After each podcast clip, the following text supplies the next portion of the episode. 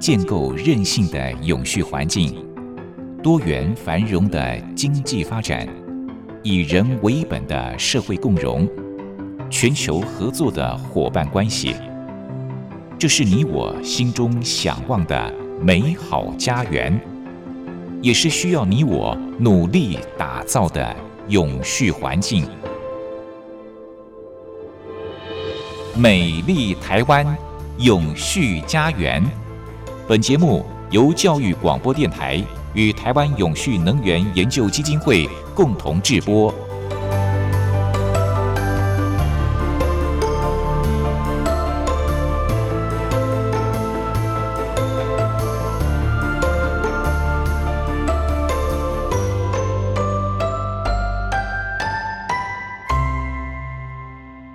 您好，欢迎您再度按时收听《美丽台湾永续家园》，我是节目主持人朱琳。我曾经看过一个数据啊，如果到了二零五零年，全球人口达到九十六亿，要维持现在这样的生活习惯，就需要相当于三个地球的面积。当然，地球永远只有一个，怎么样能够有效的利用，而且不破坏地球资源，就显得更为重要了。在联合国十七项永续发展目标当中，第十二项的负责任的消费与生产，探讨的正是这个主题。负责任的消费是指利用服务和相关产品，满足基本需求，为人们带来更好的生活品质。这种消费模式大量减少了对自然资源的使用，而且减少了在服务或产品生命周期当中污染物的排放，进而不会危及到后代。负责任的生产是利用无污染的流程和系统，创造商品的服务，保护能源和自然资源，为劳动者和消费者提供经济可行、安全、健康的回馈。在二月份的时候，台湾永续能源研究基金会的简又新董事长曾经利用两集的节目，和大家谈到了第十二项的永续发展目标：负责任的消费与生产。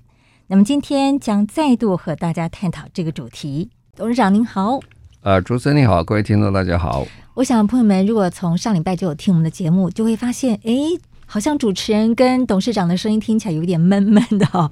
呃，因为疫情的关系，所以现在。这个教育电台呢，要求所有的主持人跟来宾都必须要戴着口罩录音，所以呢，我们都是戴着口罩录音的。大家听到的声音听起来就有点闷闷的。其实最辛苦的就是董事长了，呵呵，戴着口罩讲话其实是很辛苦的哦。好，今天戴着口罩讲话，最主要讲话的这个方式是没有变，嗯，听的声音有点变了，因为先被罩这个口罩。最糟糕就是呼吸比较不足，因为 罩了口罩。好像戴口罩在运动一样，嗯、讲话其实也要花一点体力。是是，所以真的非常辛苦。讲话比较吃力一点，就是这样。好，谢谢董事长哦，能够体谅这样的电台的政策。好，那今天我们要谈的是第十二项的永续发展目标：负责任的消费与生产。那我在一份资料当中看到说，如果到二零五零年全球人口达到九十六亿。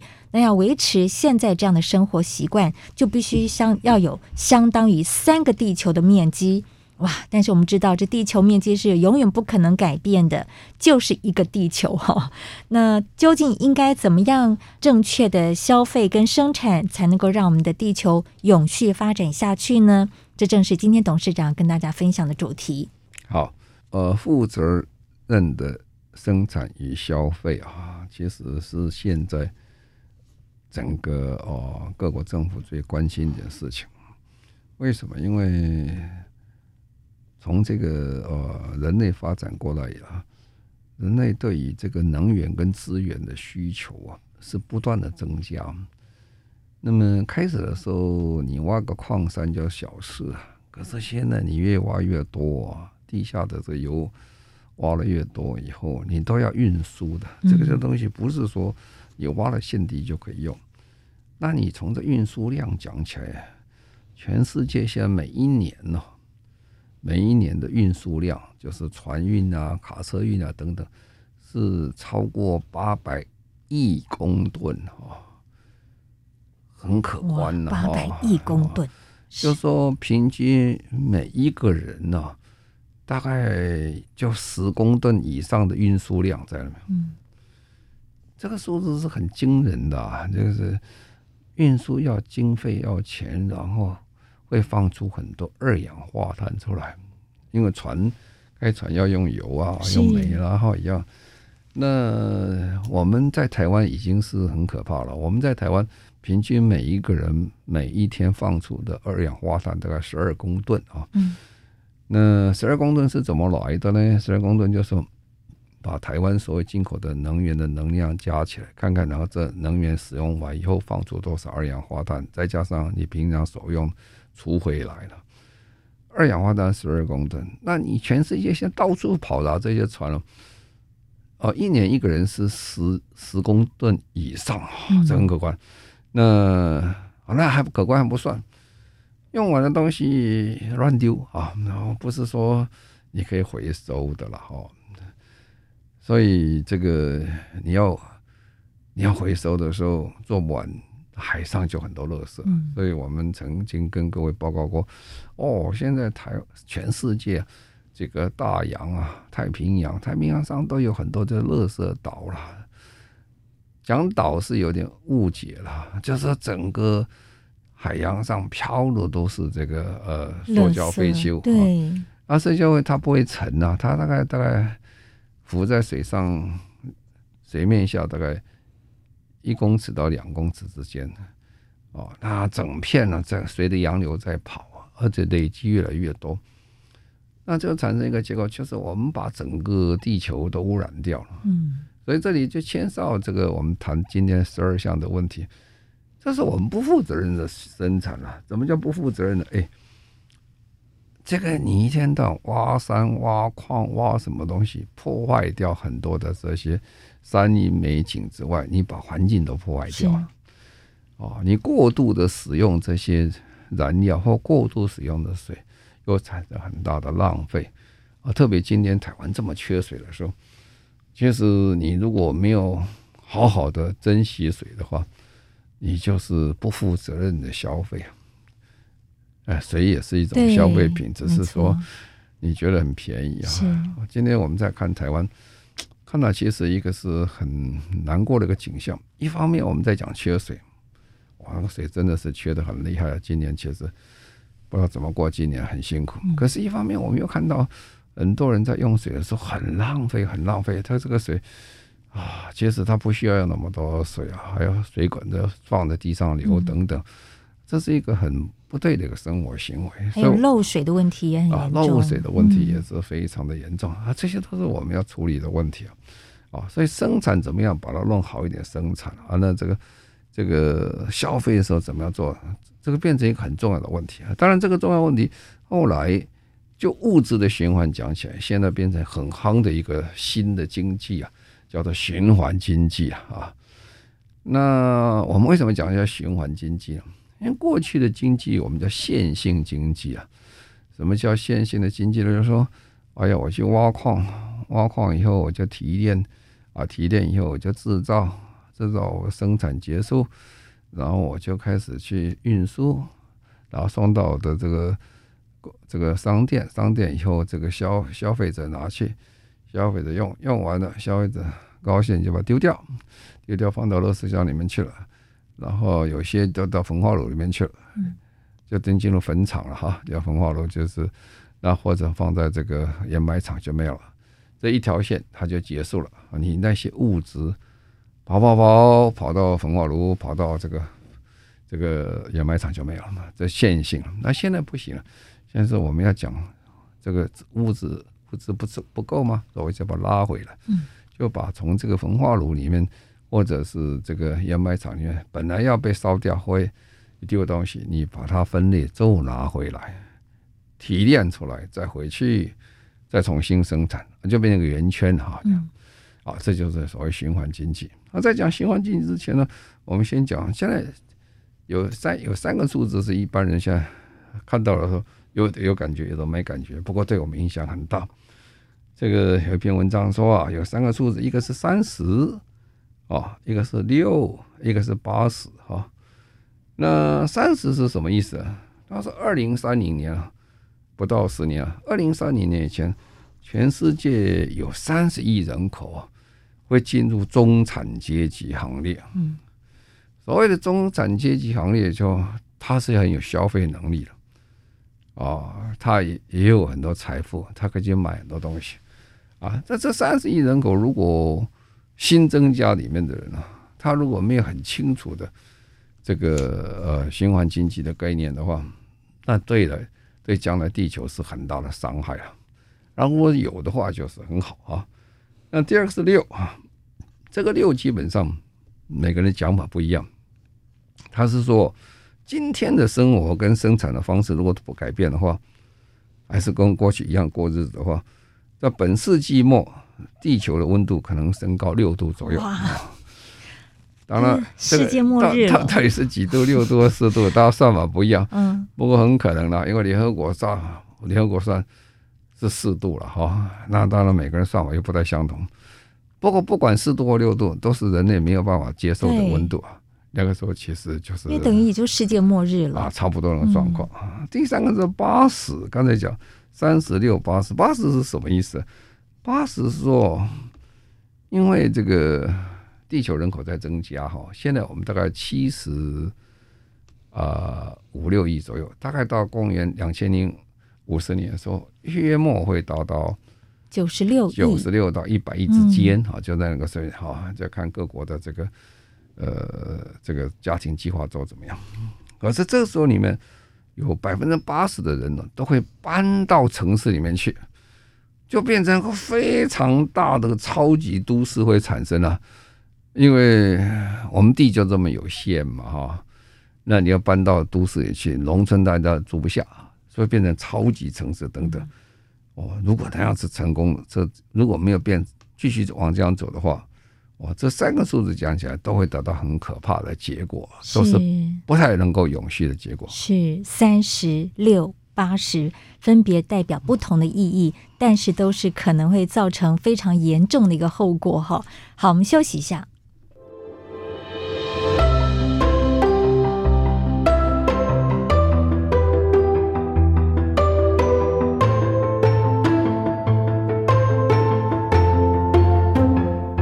环境永续、企业永续、能源永续。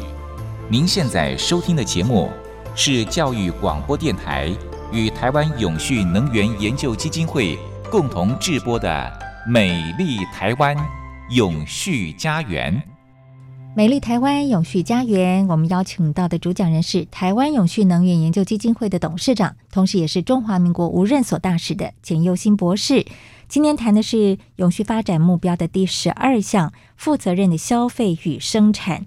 我想大家大概都听过一句话哦：“爱它不一定要拥有它。”随着科技的进步，生活形态的改变，现在我们要取得东西呢，跟上一辈比起来，真的是方便很多。您只要上网，动几个手指头就可以订到你要的东西。可是也正因为太便利了，所以有时候会造成一种消费过度、浪费的行为，这也耗费了地球的资源。使用跟拥有是两个不同的概念。接下来呢，董事长就要跟大家谈一谈使用跟拥有的差别。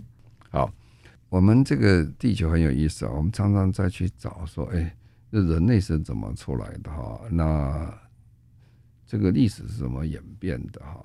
哎，奇怪。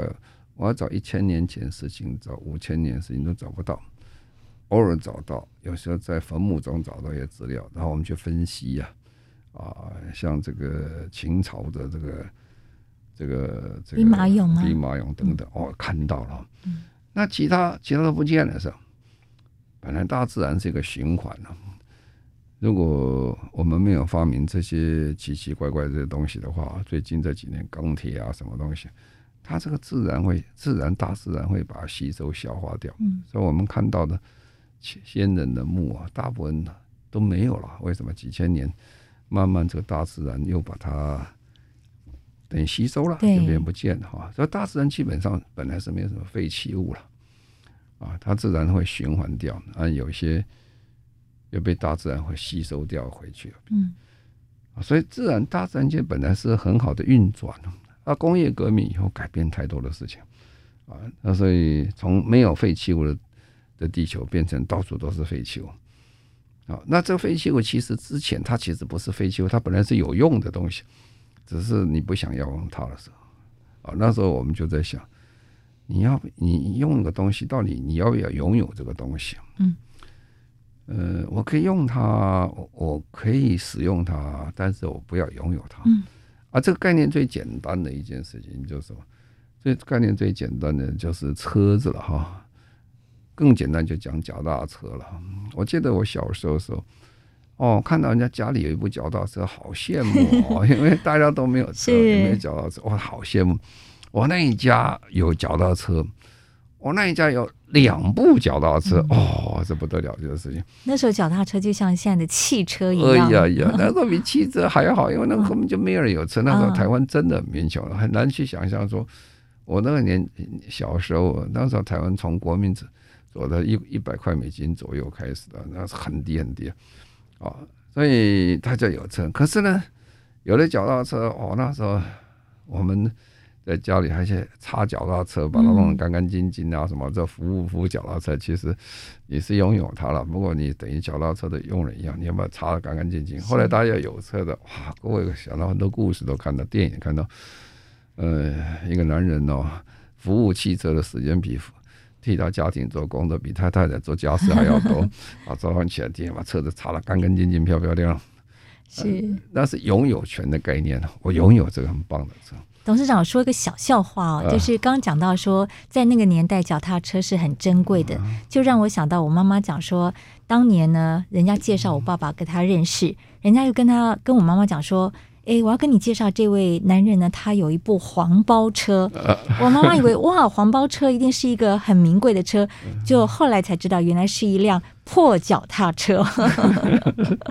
董事长继续说，那这就是拥有是变成非常不错的一件事情了哈。拥有脚踏车，拥有汽车，然后可是真正的，我们其实不是要拥有的，这个是方便啊。你有个车子，你到哪里去很方便啊，所以。我用一个很便利的通勤的工具，跟有一个车子概念开始不一样。一个是使用它，一个一个是拥有它啊。是那以台北市今天讲起来，这么多很方便的这个 U bike 啊，你其实它不是你的，不过你拿它很方便，就跑跑到处跑，呃，很方便的。那这样的好处在哪里呢？不要每个人都有部脚踏车了哈，就是你反正想要它用它。那对脚踏车有什么好处呢？这脚踏车，如果你自己在家里摆一个车脚踏车，你可能一个礼拜才骑一次，哦，骑两次啊，礼拜六、礼拜天，然后到公园跑跑也能跑。可是现在不要你想要就可以啊。那这个不是车子脚踏车的概念而已了，像汽车也是一样。现在全世界很多的这个大城市都有。U car 一样的概念呢，嗯、我们现在 U bike 嘛，叫 U car，它也就是租的车了。这是一个共享的概念。对，共享概念，它还不是要到什么车行去办，它就是停在路边的了哈。这个是其实开始的时候，从这个呃 Mercedes-Benz 啊，哦，这是德国车，他们他们就想到这个问题。他们想到问题的时候，开始的时候倒不是完全为了交通的问题，开始在想，哎，他们未来车子有没有得卖哈？当每个人平均一个比一家庭都一部车的时代到来的时候，他的卖车机会就不多了嘛，是吧？因为车大家都有车了，那车子没有说一年就就报废了，是吧？除非大家实在很有钱，半年换一个车，那个很人不多的，很少很少啊。所以在想，如果将来我这个车子哦，大家都有的时候，可是还有一批人是永远不会有车的，因为他的收入是不能买车。啊，那我可能就要去找那一批没有生意、没有钱买车的人去做他生意。做什么？我就租车给他。所以他们就设计一种车比较小，就 car car for two 啊，这一个小车坐两个人。这两个人怎么做？主要你载你自己嘛。他就跟很多都市讲啊，说：“哎，你们市政府帮个忙，我来给你解决你交通的问题。也不要每个人开一部车哈。”开部车是很浪费啊！你如果从家里开部车到办公室去，哦，那部车可能二十四小时哦，真正你用的可能一小时到两小时，可能还不到哦，你就摆在那里是吧？出去上班开一个，下班开一次，哇！你为了这个一两小时，你花那么多钱买个车，哦，然后还要去管理它、保养它，还找个地方去停呢，那是很不方便，是吧？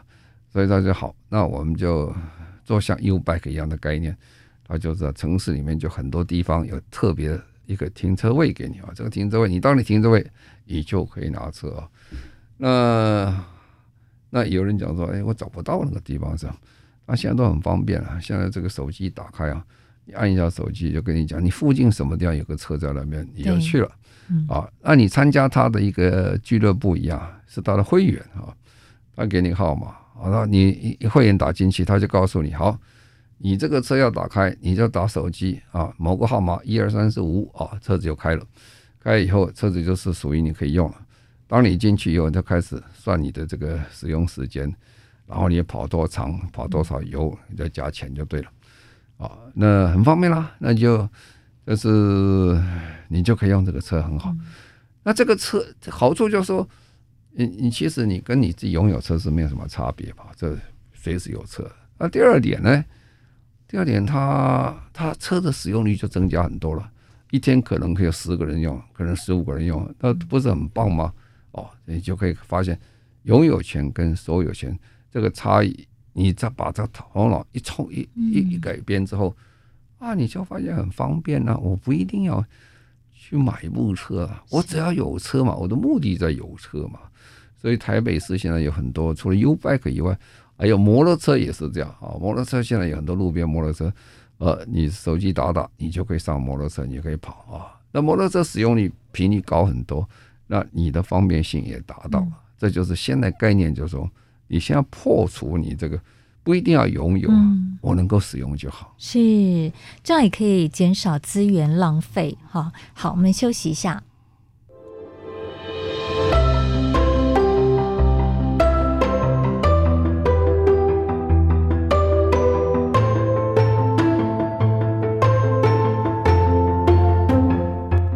环境永续。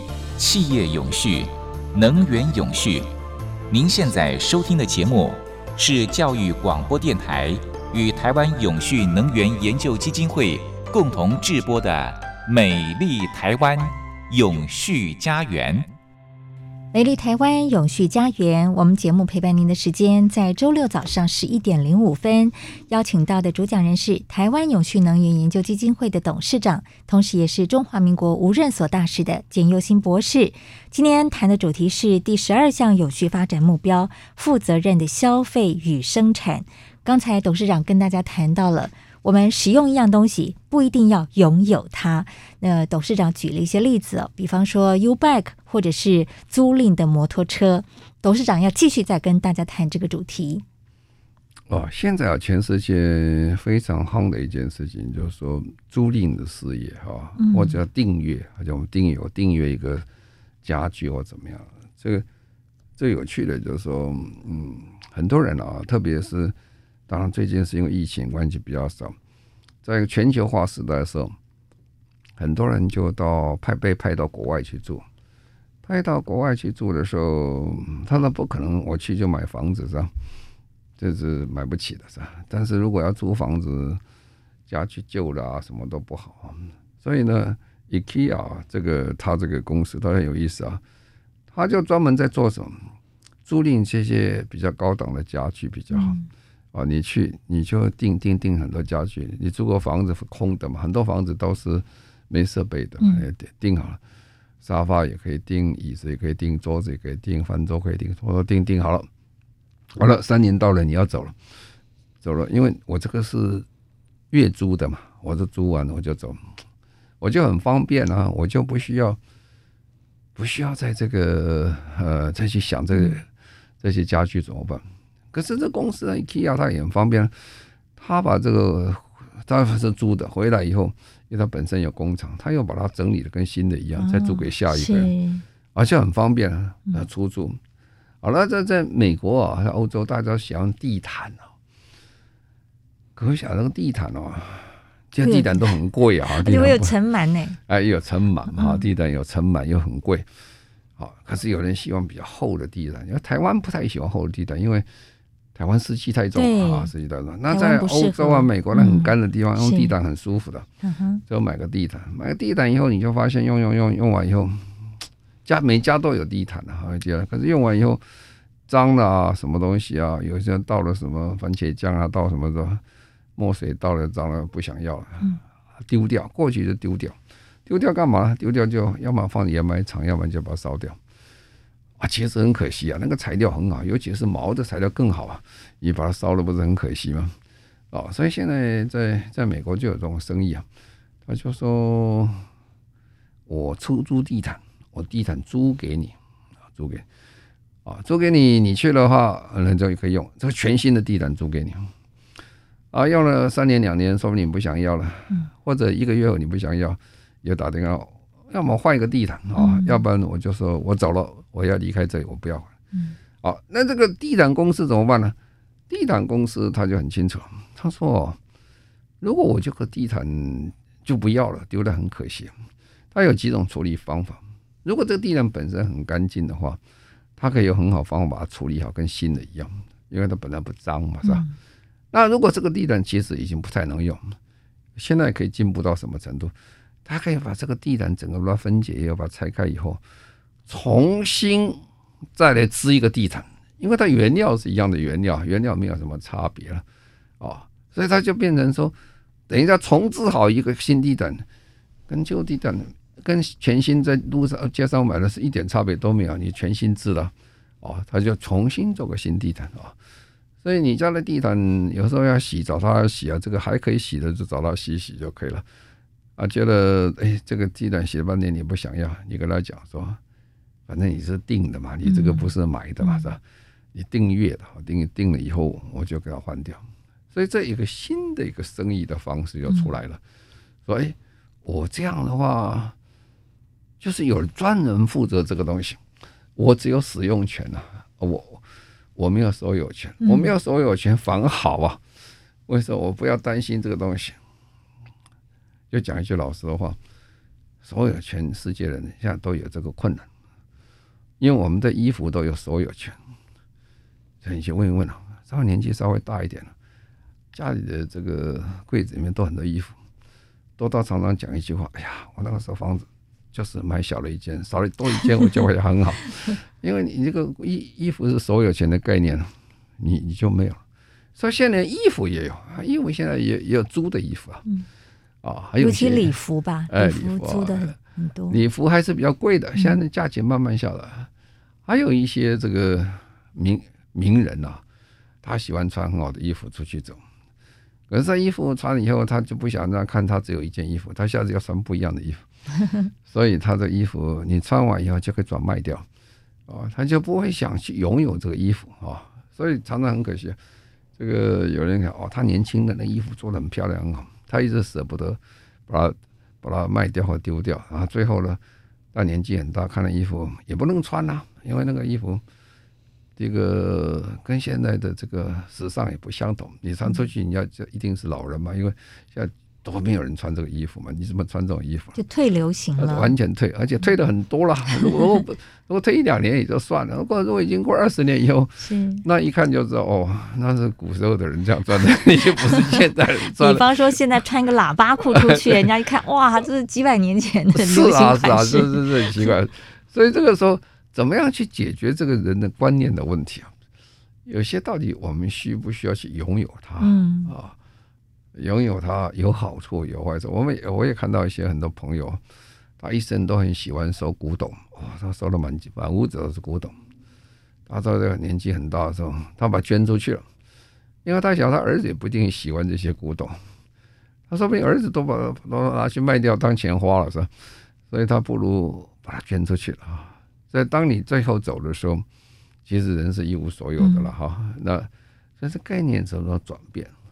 啊，这就是产生很多，因为这样产生的一个循环经济概念。是循环经济概念很第一件事情就是共享啊，大家一起可以享，那你就可以增加这个东西使用的频率跟做法，减少很多浪费。那这个越做越大，这种概念越做越大。在荷兰啊，荷兰有个很很有名的机场叫 Schiphol，就等于荷兰的桃园机场，荷兰最大机场，这个机场全全世界是非常有名的。现在当然不如樟宜机场。以前我在当交通部长的时候，还特别跑到机场去看啊。那个时候全世界最好的机场就是 Schiphol 机场。那这个机场啊，各位想，机场里面照明很多，照机场就两个东西，一个照明，一个冷气，这个花了非常多的电费的。那我如果这个机场哦，我要养一批人哦，我专门去维护这些灯泡啊，这些东西很辛苦。就像现在，其实我们在台湾也是一样。也机长很多人是自己的人啊，在维护真的很累，所以他们呢，这就设计一套这个这个荷兰的飞利浦公司啊，他就跟那 Skip 机长他签下十五年的一个契约，是不是？他说这个飞利浦公司说我包你的十五年的所有照明设备的维护，换句话说，Schiphol 机长没有买任何一个灯泡。通通是租的，去跟他租这个钱。然后，因为飞利浦公司啊，他专业人特别多，他会去帮你算。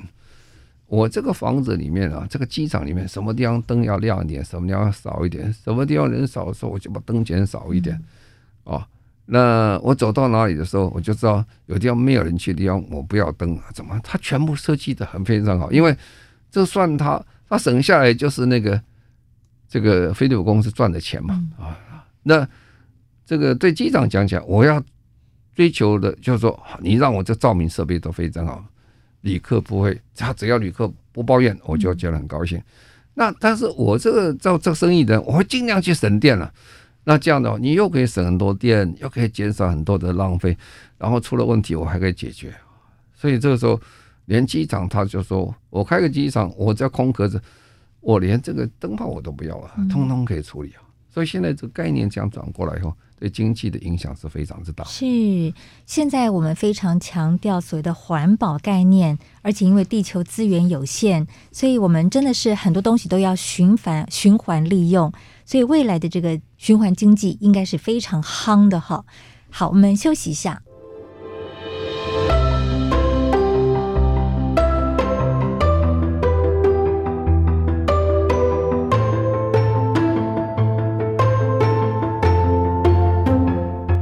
环境永续、企业永续、能源永续。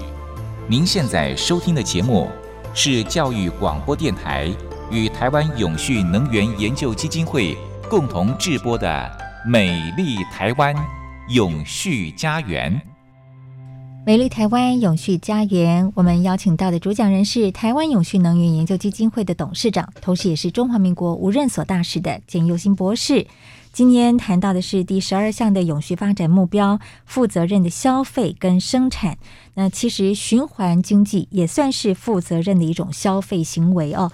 那我们知道，现在这个所谓的手摇饮料店非常的盛行，走到哪边都可以看到这手摇饮料店，大家手上都是拿着手摇饮料，而且这个杯子呢，喝完了这杯子就丢掉了，那造成非常严重的塑胶垃圾问题。所以环保署现在就呼吁大家能够自己带环保杯、循环杯。那因为董事长您担任过环保署长，我相信对于这样的问题应该特别有感哦。呀，我想环保署推这个是很好啊，因为全世界的环保单位都有一样的困难呢，就是说这个呃纸杯或者塑胶杯泛滥哈，因为很可观啊，纸杯、塑胶杯。使用的量基本单位都是用亿来带来开起算的，嗯，一年几亿、几十亿，还有国家上百亿、千亿都有，它不是几个杯子而已，那么大个量哦，这个处理很不方便，而且其实讲是很浪费，用一次就丢掉，很可惜。全世界的概念都是希望不要只用一次了哈，你可以重复使用，你重复使用你就减少很多浪费嘛，是吧？所以他就推广这个啊，自己带这个环保杯就是这样。好了，那环保杯我说我带了，带了，我如果我带个塑胶瓶的水，我自己没水我就可以喝了，是吧？那我就走了一半，我有杯子也没用，是吧？我这个带杯子又很占我的手上的小皮包的东西，然后我也没有水喝嘛，是吧？哎，这个环保署现在推一个蛮有趣的一个活动，叫做奉茶啊，叫奉茶。他就跟很多的这个饭店啊单位都讲好，你那个区域啊，就等于我们以前呢、啊，现在也是要爬山的时候有庙的时候，庙里都有奉茶嘛，是吧？奉茶，他那个茶摆在那边，你也不要钱，你就可以给他喝了啊。他们做善事嘛，是吧？哎，那现在台北，你把手机打开起来有奉茶，奉茶就你那个杯子拿起来啊到那边去，他会给你一点水喝，很方便。那你你就不要带那瓶装水了，你带瓶子就可以了。啊，所以我就觉得，哎，这是很好的概念呢。就是这个世界整个在变，大家做一点小小的善事啊，奉给人家点奉茶，也可以减少世界很多的浪费，就是这样。啊，所以大家都很仔细啊，所有的循环经济，每一做事情都是一点一滴，非常细节去想这个问题。那我们再看啊，就比如说我们现在在买鞋子啊，现在鞋子学问很多了，过去只是做鞋子、布鞋等等。现在第一个鞋子生生产鞋子人都在想，我怎么不要为这个生产的鞋子产生一点浪费出来啊，造成地球的污染啊？所以，比如说 Nike 啊，Nike 是专门卖新鞋子，新鞋子很贵啊，很贵啊，那你去买那个鞋子。可是呢，很多人家里球鞋很多哎，球鞋呢，球鞋很多就有好几种。第一种啊，那球鞋其实很好，他常常都不想要，把它丢了。啊，所以这个 Nike 本来是卖新鞋的公司，他现在开始卖二手鞋啊。怎么卖二手鞋？哎，如果你觉得这个新新鞋你不想要，你就卖给他卖回去，他拿去帮你消毒，重新成重重新做了以后，他就卖二手鞋。当然，二手鞋价钱就没一手鞋那么好了。但是呢，对买的人很好啊，我还是买到 Nike 的鞋子啊，而且他整理的很好，所以是很棒啊，所以。突然之间哦，哎，这些很新的鞋子，接近全新了，有一点点轻损、轻微的磨损，外观上稍微有一点瑕疵哈。但是这个呃，Nike 啊，就在这个呃卖着二手鞋，所以卖鞋子概念也开始变了。它不是卖新鞋而已，它旧鞋也卖哦。那如果这个再旧一点的鞋子，说哎，这个就不太能用。哎，他也帮你回收，回收做什么东西？他可以把这个里面的那个鞋子里面的塑胶啊，他把它切细了，切细了做其他的用途，切细了以后变成篮球场啊，或健身房的这些那个板，那个贴在这个这个呃，像皮跑道这样的是不是，对对对，像皮跑类似的东西，而且很方便。哦，这个变成一个新的计划。嗯，就 Nike 把这些鞋子、旧鞋子，这个整个这个材料拿回来重新再使用。嗯，用在 PE 跑道或者是这个健身房的那个地板上来使用。行，哦，这很方便。这样的话，Nike 说他在二零零二零二五年啊，它可以减少七成的温室气体排放。哦。我那是很可观，很可观，很很厉害。是，他也希望回收的废弃物比现在可以增加十倍的量。是哦，那这个现在也变成世界上另外一个时尚的产业。什么时尚产业？就专门在卖这些二手货的市场啊。他们算算算了，这种二手货转卖这种时尚事业里面啊，在时尚业里面啊，他说大概是。哦，二零一九年呢，已经有两百八十亿美金的生意啊，大概七千多亿台币啊。到五年以后，它会到六百四十亿美金啊，大概是一点八兆左右嘛。时尚业的这些呃二手二手商品啊，所以就是我们尽量所有东西都尽量大家都可以在使用，用到完全不能用这为止啊。完全不能用的时候，你还可以把材料再回收回来啊。现在其实。已经有这个技术了，衣服拿回来，你都可以到纤维重新再把它组装起来，再做新的衣服。啊，有些还是牵涉到成本的问题了啊。但是我想这个技术性的问题啊，在未来会慢慢克服掉。那这样的话，你就不需要再用那么多新的材料出来。然后刚才讲，我们每一个人呢，每一年呢，差不多将近有十公吨的。这些物质转来转去啊，如果慢慢下降的话，那真的比较容易达到永续的世界了。就是我们不会说地球人所有东西都被我们把它用光了啊！啊，讲到最后呢，结果就说啊，那你我们这样做这个事情的话，怎么做是最好可以做？大概四个步骤了哈。第一个步骤就是我们重新设计我们的产品。当我设计这个产品的时候，我就会想到我这产品怎么回收啊？怎么回收？那你你就容比较容易回收，而不是把它做完就好啊。像比如很多家具以前都钉得死死的，那你不要它的时候，你把它拆开的时候都已经扯烂了啊啊！现在怎么做好？你你可以用比较方法。用螺丝啊，什么方法展开？回头你绝绝对可以再用啊！四个椅子的腿啊，有一根坏掉，你再换那一根就好了。那三三根还可以不换哦，那就可以把时间拉长。那第二件事情呢？这个刚才讲的设计嘛，那制程上也把它改变了，嗯啊，让它比较方便，你可以再重新再做，就是这样。那再就是回收系统要把它建立起来，这个比较困难哦，因为回收系统做起来。跟卖卖东西的这个这个销货系统是一样，是非常辛苦的。最后呢，商业模式可以变，改变我们的行为，就是说，现在我们不要再想让大家去拥有它，嗯而是使用它。